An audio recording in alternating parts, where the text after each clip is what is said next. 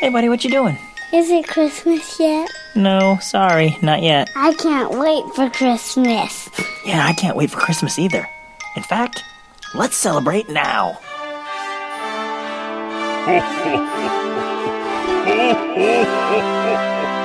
Welcome to the Can't Wait for Christmas podcast.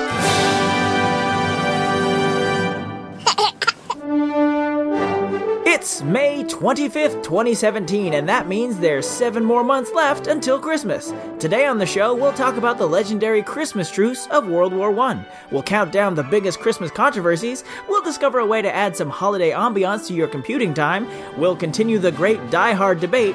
And before we're done, we'll have a good old-fashioned Grinch-off. Okay, let's start the show.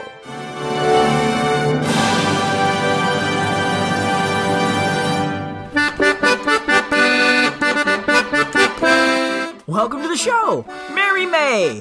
Everyone around me is getting excited for summer, and I'm over here sipping on hot cocoa like a crazy person. Don't get me wrong, I love summer as much as the next guy, but it's been a while since Christmas, and it'll be a while until next Christmas. So let's stoke the fire, grab some hot cocoa, because I need a little Christmas. Now! We need a little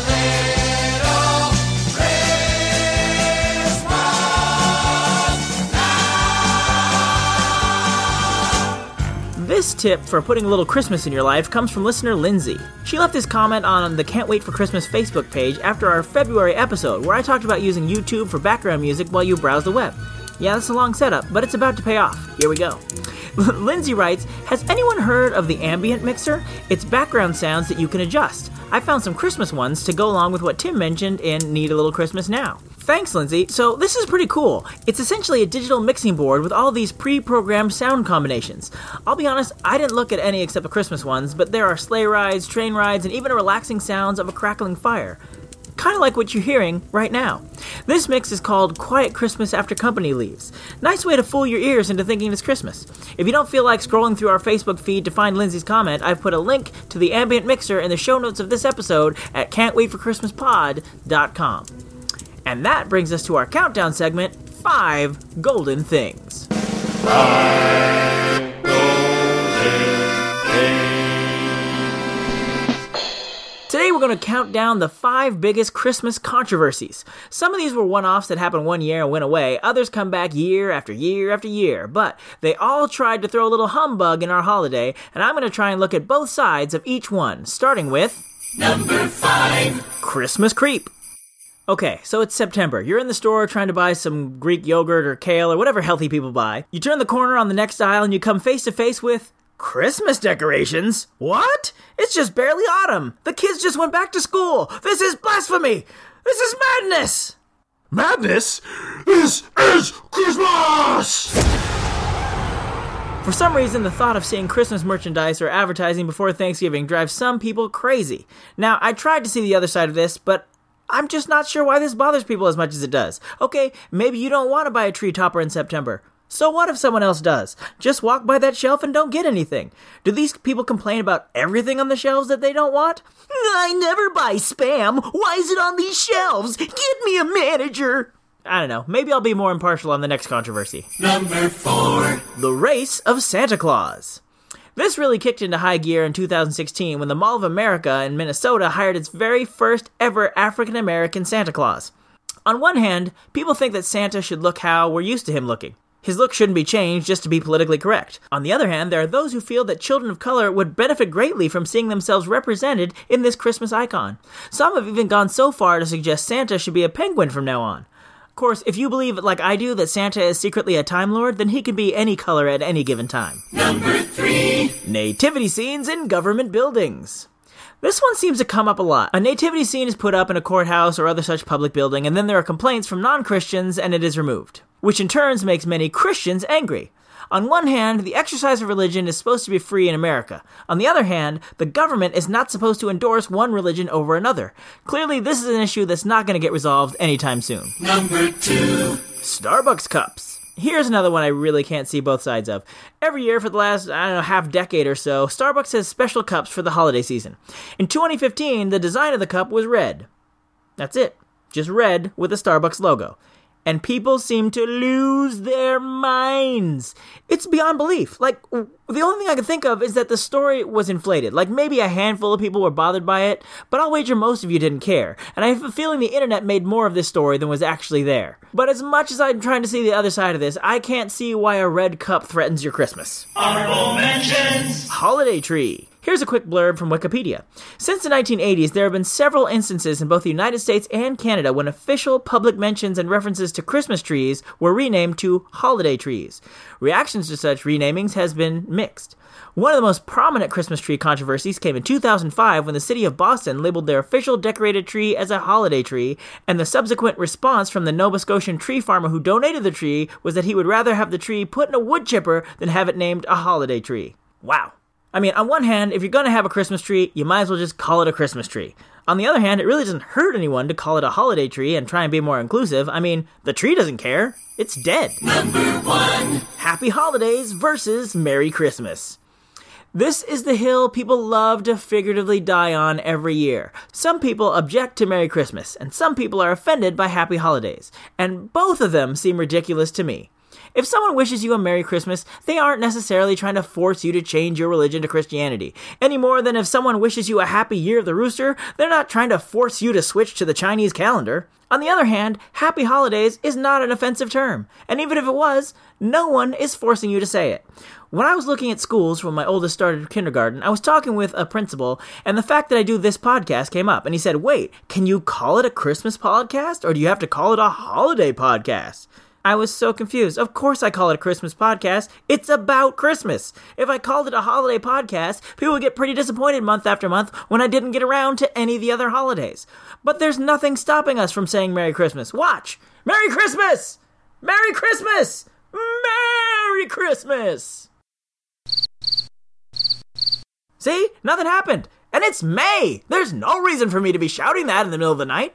I don't know, maybe I'll devote some more time to these on a future episode, but that's my list for now. Did I leave any controversies out that you wanted to hear about? Any details I glossed over? Were you offended by the Starbucks red cups? You can write in with all of these questions and more to christmas@tancast.com. Speaking of writing in, let's open up Santa Bab's mailbag. Santa Bab, he is gonna read some emails from you, or tweets, or Facebook messages to Santa Bab, he is opening up his mailbag tonight. Shortly after last month's episode, I got this comment on our Facebook page from Samantha. She shared some info that I thought was worthy of being passed along. She says, "Hello friends, Christmas magic is alive and well. On Saturday, I was in a Hallmark store and I discovered a Christmas section in the back. Everything was marked 75% off. I got a Santa gnome, 2 ornaments, and some Christmas socks. The sales associate also gave me their ornament catalog for this year. I didn't know this, but they start releasing ornaments monthly starting in the summer. There are even ones that sell out quickly, so you wouldn't even see them once November rolls around. So if you have a chance, check out your local Hallmark store." Santa Claus emoji, Mrs. Claus emoji. You're supposed to read those out, right? All right. Anyway, thanks, Samantha. So apparently, you may need to hop on the ball if you want to get your favorite ornaments this year. She included a link to the Hallmark Keepsake Ornaments page, which I've put in the show notes at can'twaitforchristmaspod.com. And, as of this recording, they've just put up their 2017 Keepsake Dream Book, with a bunch of new ornaments to look at. Warning, if you are easily persuaded to buy things, keep your wallet far away while browsing this site. That's what I did. Now, our final dip into the mailbag comes from a comment left on our recent episode by John, who writes, "I thought I would say I've recently found your podcast and I've been enjoying it. Thank you. However, I had a problem with one episode where you went to Snopes and it said that the mother of Jesus was not a virgin when he was born. That's a matter of faith, not something that Snopes has any clue about the facts. Also, an idea, a segment about how other cultures celebrate Christmas." Thank you, John. Well, Christmas in other cultures is definitely a topic I hope to dive in the future, but I really want to address the Snopes Mary Virgin thing. I replied to John's comment on the site, but I wanted to clear this up for anyone else who might have gotten the wrong idea from our October 2016 show. Neither I, nor Snopes, were saying that Mary wasn't a virgin when she gave birth to Jesus. Just that when she got pregnant with Jesus, it wasn't called the Immaculate Conception. That term refers to when Mary was conceived without original sin. A lot of people use Immaculate Conception when they really mean virgin birth. So it was just a question of language, not any sort of dispute of what happened or how it happened. I can't speak for Snopes, but I have no desires or intentions to use this podcast as a platform to debunk issues of faith. I'm just here to talk Christmas, squeeze a few dumb jokes in the mix, and hopefully drop a little knowledge every so often. Speaking of dropping a little knowledge, let's move on to today's feature segment. It's almost Memorial Day here in the States, a time when we traditionally barbecue ourselves silly, hit the beaches, and or go see whatever special effects monstrosity that Hollywood has churned out for us this year. But the little-known point of the holiday is to remember and honor all the American soldiers who died during their service. So in that spirit, I thought we could devote some time to remembering a singular event in the annals of war, the Christmas truce of World War I. So I'm just going to come right out and say it. World War I was awful. I mean, I would say most if not all wars are awful, but to understand why this unique event happened, we have to understand how they got to this point. Now, before I get started, I should note that all of my sources on this feature are from American authors, so there's a distinct possibility that this information may be biased or slanted. I know that we have some listeners in places like Germany, England, other parts of Europe, so if I'm getting any of the facts wrong, please write in to christmas@tancast.com and set me straight. I'll be sure and give you equal time on a future episode. So, there wasn't one big cause of World War I. It was a lot of things. The leader of Germany didn't trust the alliance between England and France and Russia. Serbia was trying to gain access to a shipping port for their landlocked nation by openly encouraging those living in Austrian territories to reject Austrian rule, which didn't sit well with the Emperor of Austria. France was still holding a grudge against Germany for the Franco-Prussian War.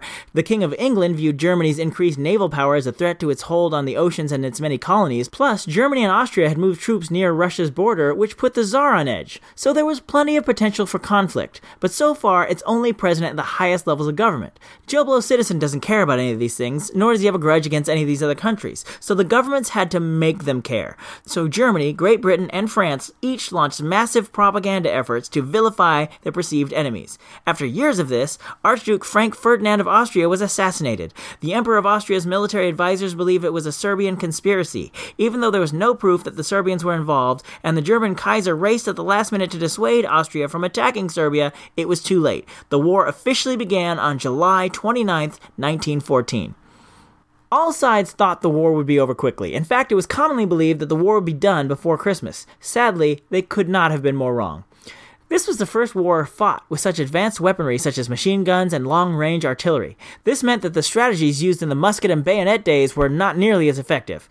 Eventually, this led to the opposing armies being right on top of each other, firing deadly weapons at close range. The only solution was for each side to dig trenches and have the soldiers hide in them.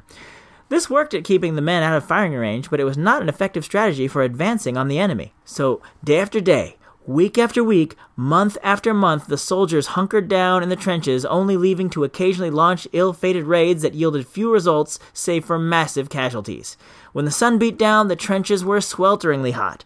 As the weather changed, the rain added an unwelcome deluge of constant mud and cold. So it's against these miserable conditions that Christmas came. These soldiers were freezing cold, many were sick, they were homesick, and they were fighting an enemy they didn't understand. As Christmas approached, the high-ranking officers had no intentions of a truce. It was the common soldiers who decided the fighting should stop. Now, there were over 400 miles of trenches, and the truce didn't happen the same way for each group of soldiers, but one of the most common stories I kept seeing in my research was that the English could hear the Germans singing Silent Night. In fact, Crystal left a comment on our Facebook page about a song called They Sang Silent Night, which was about Silent Night and the World War I truce. I'll put a link to that in the show notes. Like when they sang Silent Night from the battlefield lines, peace for one night, a ceasefire. Let's sing again, all together and send a love to end all wars, peacetime forevermore, peacetime forevermore. So after the British heard them singing Silent Night, the British soldiers then followed by singing The First Noel. The British popped their heads out to see glowing lights coming from the German side. They were Christmas trees lit up with small candles. There are stories of the Germans holding up signs saying, "If you won't shoot, we won't shoot." One by one, soldiers cautiously ventured out of the trenches into the space between, which had been dubbed No Man's Land, until opposing soldiers met in the middle. Despite the fact that they've been trying to kill each other less than a day earlier, despite their language barriers, despite the fact that each side had been taught the other side was evil, they somehow found common ground on Christmas that day. They began with the solemn task of burying the dead who had fallen in No Man's Land, each side helping the other dig makeshift graves. Once that ugly business was behind them, the soldiers found the spirit to celebrate. The men exchanged gifts, like food rations, buttons from the uniforms, even helmets. They played games, sang songs, and even danced. Both sides knew that fraternizing with the enemy was considered treason, but regardless, they celebrated. They started to see the other side as human beings. They even made tentative plans to have a similar truce on New Year's Day. Now, of course, the truce wasn't universal. Some sections on the Western Front continued fighting through Christmas Day, and some attempts to offer a truce were shot down by the other side, in some cases quite literally. And sadly, the truce didn't end the war. When the commanders learned of what had happened, they were furious. Artillery bombardments and raids were ordered over the next few days in order to quash any idea of fraternizing with the enemy again. The following Christmas, artillery strikes were ordered on Christmas Eve and Christmas Day to prevent such an event from reoccurring. So instead of being over before Christmas of 1914, the war dragged on through November of 1918. As heartwarming as the story of the Christmas truce is, it's also sad. Just as the higher-ups missed the opportunity to prevent the war from starting, they squandered an opportunity to end the war 4 years early. This is why I always say that leaders and politicians are only out for... What is it, imaginary listener that sounds like Kermit the Frog? No one wants to hear your political rants. This is a Christmas show. Say it with me, a Christmas show. Yeah, you're right. Well, to wrap things up, the Christmas truce is an amazing moment in history. I can't think of a time before or since where two sides of a war both said, nope, we don't want to fight anymore, so we're not gonna. And of course it happened on Christmas. If any holiday could stop a war, it's the one that champions peace on earth and goodwill towards men. If you're interested in learning more, I'd like to point you to some of the books I read while researching this topic. There's Truce by Jim Murphy, which does a good job of condensing the events of World War I into a quick narrative without leaving out huge chunks like I just did. Then I found these two books that tell the story from the point of view of soldiers in the trenches, and they're called And the Soldiers Sang by J. Patrick Lewis and Gary Kelly, and Shooting at the Stars by John Hendricks. Wait, aren't those young adult books? Like, for teenagers? What? I'm not writing a college thesis here, it's a comedy podcast! Hey, don't you judge me! If you want to do some judging, let's move on to our next segment, Who Sang It Best? Tonight, two different artists take on Thurl Ravencroft's legendary song, You're a Mean One, Mr. Grinch. Who could hope to do justice to this iconic piece of Christmas music? Let's meet our contestants! In the green corner, we have an artist who's much more well-known for his comedy than his musical chops, but he recorded a version of this song for his 2000 film, How the Grinch Stole Christmas. It's Jim Carrey! Just face the music, you're a monster, Mr. Grinch, yes you are.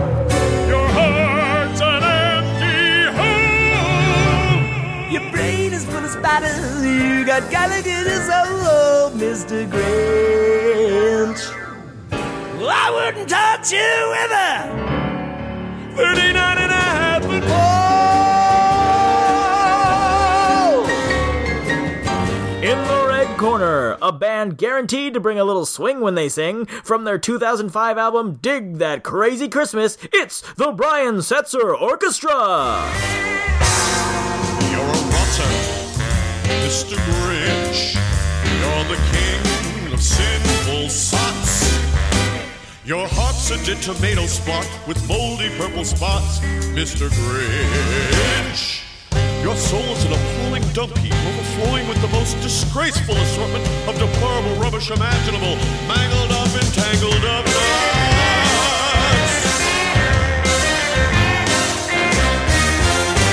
Mr. Grinch.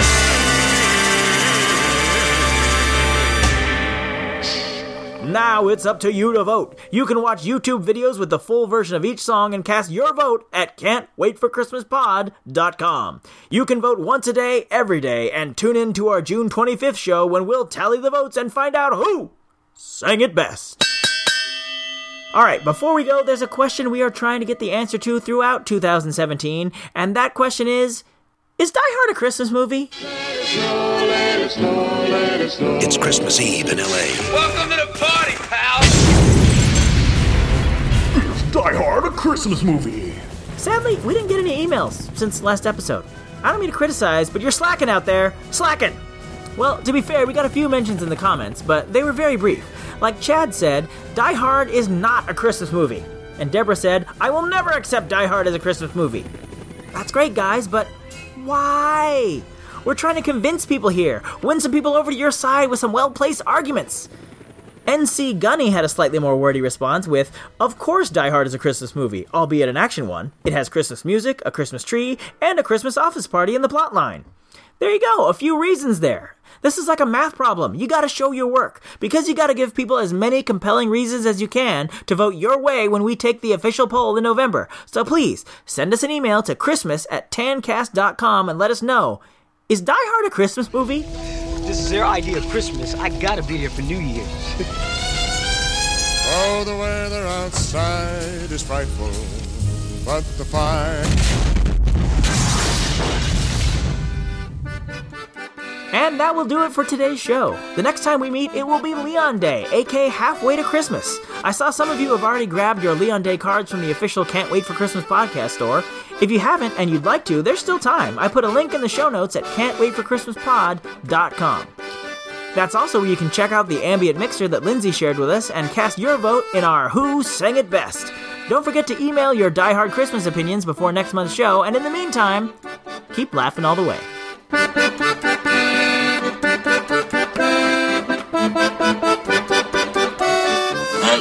Was Christmas 1983. Actually, Dad, it's 2017. Oh. Ho, ho, ho. Thank you for listening to the Can't Wait for Christmas podcast. If you like what you hear, please subscribe to us on iTunes, or we're available on Stitcher and Google Play as well. If you like to leave a comment on this or any episode, go to our official website at can'twaitforchristmaspod.com. While you're there, you'll find a link to our official Zazzle store, where you can grab customizable t-shirts, ornaments, bumper stickers, and all sorts of other Christmas merchandise all year long. You can also connect with us on our Facebook page, facebook.com/can'twaitforchristmaspod, or on Twitter, we are at ChristmasPod. Or you could always send us an email directly at christmas@tancast.com. The Can't Wait for Christmas podcast is part of the Tancast Podcast Network. We Wish You a Merry Christmas was performed by the United States Marine Corps Band, and this amazing version of Jingle Bells on the Accordion was performed by the wonderful and talented Kristen Nowicki. All other music and sounds used in this episode are the properties of their individual copyright holders, and no infringement is intended. Okay, boys, did I forget anything? God bless us, everyone. Oh, oh, oh.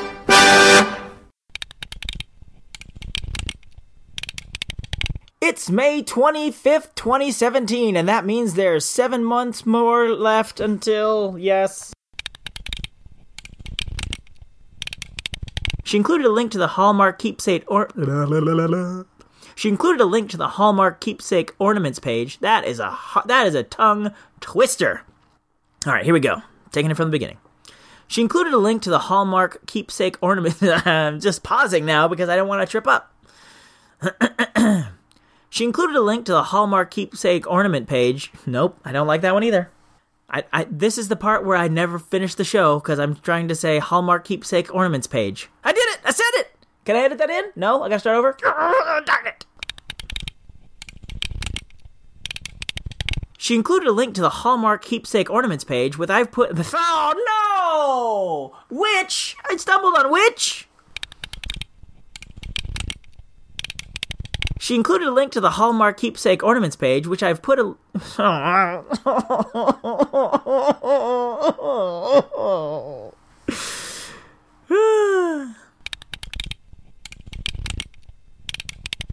It's almost Memorial Day here in the States, a time when we traditionally barbecue ourselves silly, hit the beaches, and or go see whatever special effects monstrosity that Hollywood has churned out for us this year. Nope.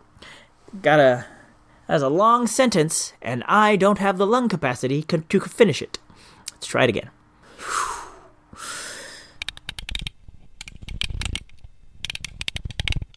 It is actually too hot in this garage for a change, so I'm going to take off my sweatshirt. Hey, that's right. Sun's not out, but guns are out. Booyah. They're kind of like cap guns or maybe squirt guns, but whatever. The guns are out. This was the first war fought with such advanced weaponry. This was the first war fought with such advanced weaponry.